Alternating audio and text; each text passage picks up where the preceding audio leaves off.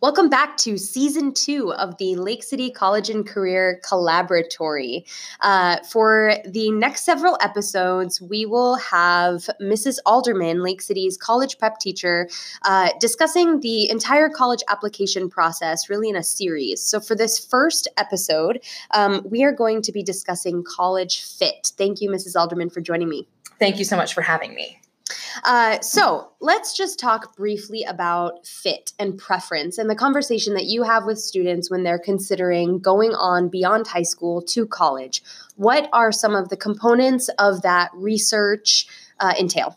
Sure. So, one of the first things that I talk about with my kids is the fact that in 2019 in America, your options for colleges are many and varied, and you can really find whatever you're looking for. But the hard part for a lot of my kids is to figure out first what it is they're looking for. Um, so I ask them usually like a series of guiding questions that they may or may not have ever thought about before that are sometimes very broad um, and sometimes uh, almost a little a little too personal to ask kind of like what their preferences are in terms of where they'd like to live and study. Um, for example, some of the questions we talk about are um, Would you prefer to live in, um, in a city area or a rural area? Does the idea of having, you know, big buildings and big crowds and lots of things to do um, appeal to you? Or is that a little much, especially coming from North Idaho? That's understandable. And I have a lot of kids who prefer a more sedate pace um, for their college environment. They like to see rolling hills, they like to see um, mountains and have some more outdoor activities nearby, but maybe not necessarily um, a big city atmosphere. Um, another thing we talk about is what kind of weather would you like to live in? Um, because you really do have that choice. If you'd like to be at a school with seasons um, where you can see the leaves change on the trees, um, that that can be doable if you'd like to be in a more temperate environment if you've always dreamed of living somewhere super hot all the time all of these options exist um, another thing we talk about too is if they're going to be working while they're in college um, and if they'd like to have a part-time job while they're studying in school if that is um, something they like to do or even a necessity for them, than choosing an area that's maybe at least closer to a more, more metropolitan, a more urban area so they have more employment options might be smarter rather than limiting themselves to a small college town that may have more limited um, employment options. And we also kind of talk about um, where they would like to live after college because one of the things we talk about is in their last year or two of college if the college is kind of doing what it should be doing it's networking them. And it's getting them in with um, people that are in their field of study it might be getting them an unpaid internship or even a paid internship maybe even setting them up with a job opportunity after school. And if that's the case they're going to network them where that school is. A school in chicago is not going to network you in california. Um, and so if you're going to school in a certain location odds are very good you're at least going to be starting your adult life in that location. So being really intentional with that choice is is really important and starting that thought process now helps with that Absolutely. One of the things that you and I were talking about earlier are different resources to help a student figure out that fit. Right. Um, obviously, looking at the specific websites of schools is a great first resource. You and I have talked about in previous podcasts the value of actually visiting a college. Absolutely. But if that's not yet possible, um, every single student in the Coeur d'Alene School District, so everyone at Lake City has the opportunity to utilize career cruising. It's available on the Counseling Center website on Lake City's page. And if students log into Career Cruising, they can click on the Education tab. And within the Education tab, students can search by um, broad criteria like a school in a specific state or by a major. But they can also do a, school selector uh, sort of assessment or quiz.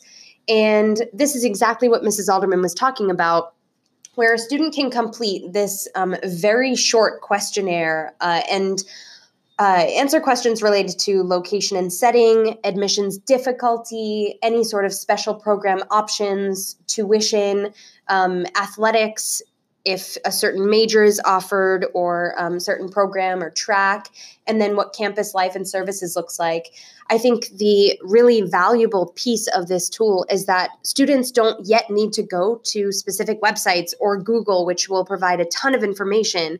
It can be really narrowed down based on preference and fit right within career cruising. So I encourage all students, um, especially seniors who are considering college, to take a look at this tool um, because it really helps to narrow down, but also potentially. Uh, demonstrate to students that there might be schools out there that they've never heard of that offer their degree program or that offer a double major in what they want to study or potentially satisfy multiple different components of what they're looking for in the college setting. Um, in addition to the school selector tool on career cruising, in that education tab, students can compare schools.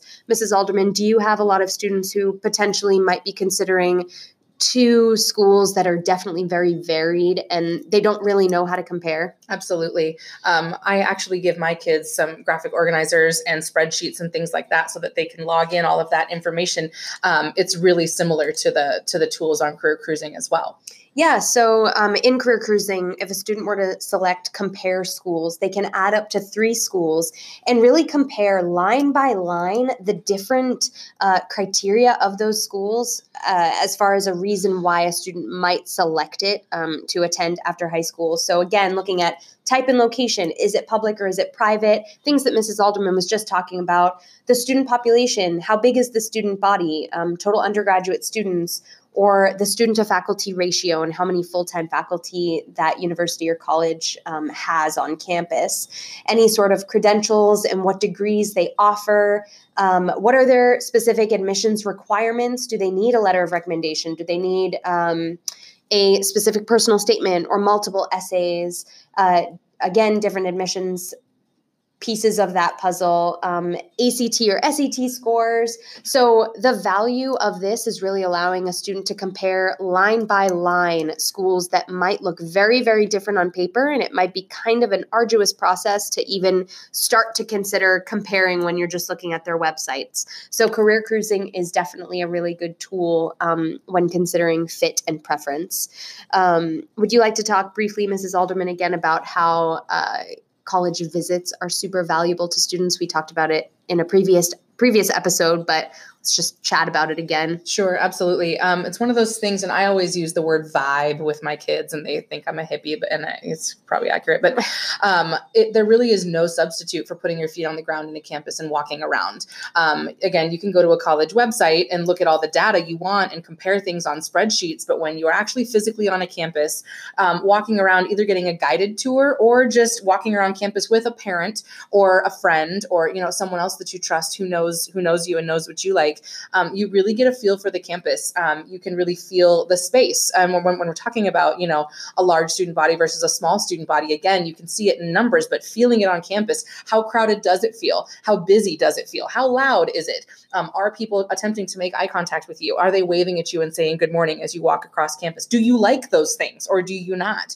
Um, get to see the buildings. Um, a lot of schools are, you know, moving towards more like modern architecture and everything's metal and glass and it's gorgeous. But some people are looking for the brick buildings with the ivy um, and and stained glass and things like that. And you can find both of those options. But a lot of times, once again, you don't necessarily even know what your preferences are until you see them with your eyes. So one of the things that um, I do in my classes is I take my kids on at least two campus visits per semester, not because I'm trying to push them towards those particular schools, but more because I want them to go through that process. I want them to walk around and see what they like and what they don't like. So when they're looking at schools that they're actually considering, then they know what to look for mm-hmm. rather than just looking on a website. They're looking for, okay, what are the buildings like? Maybe I can look at a virtual tour and see pictures of the buildings. Are they what I'm looking for? Um, when it says that they've got, you know, 4,000 kids that go here, I just went to a school that had 3,000 kids. So I know what that feels like. So it's a bit more um, relatable. It's a bit more doable and kids do get a feel for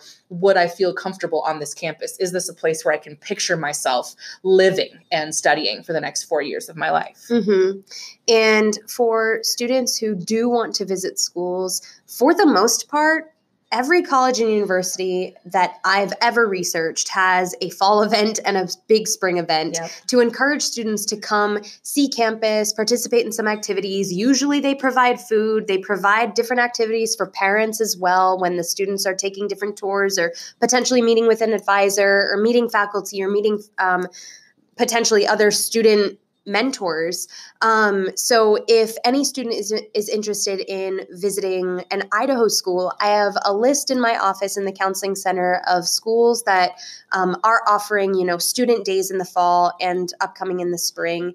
And I would be more than happy to provide that information to you. So um, any questions on FIT, please feel free to ask me, and uh, I will make sure that I get the right information from the colleges or from my colleague, Mrs. Alderman. Thank you so much for joining me. It's been wonderful to be here. Thanks for having me.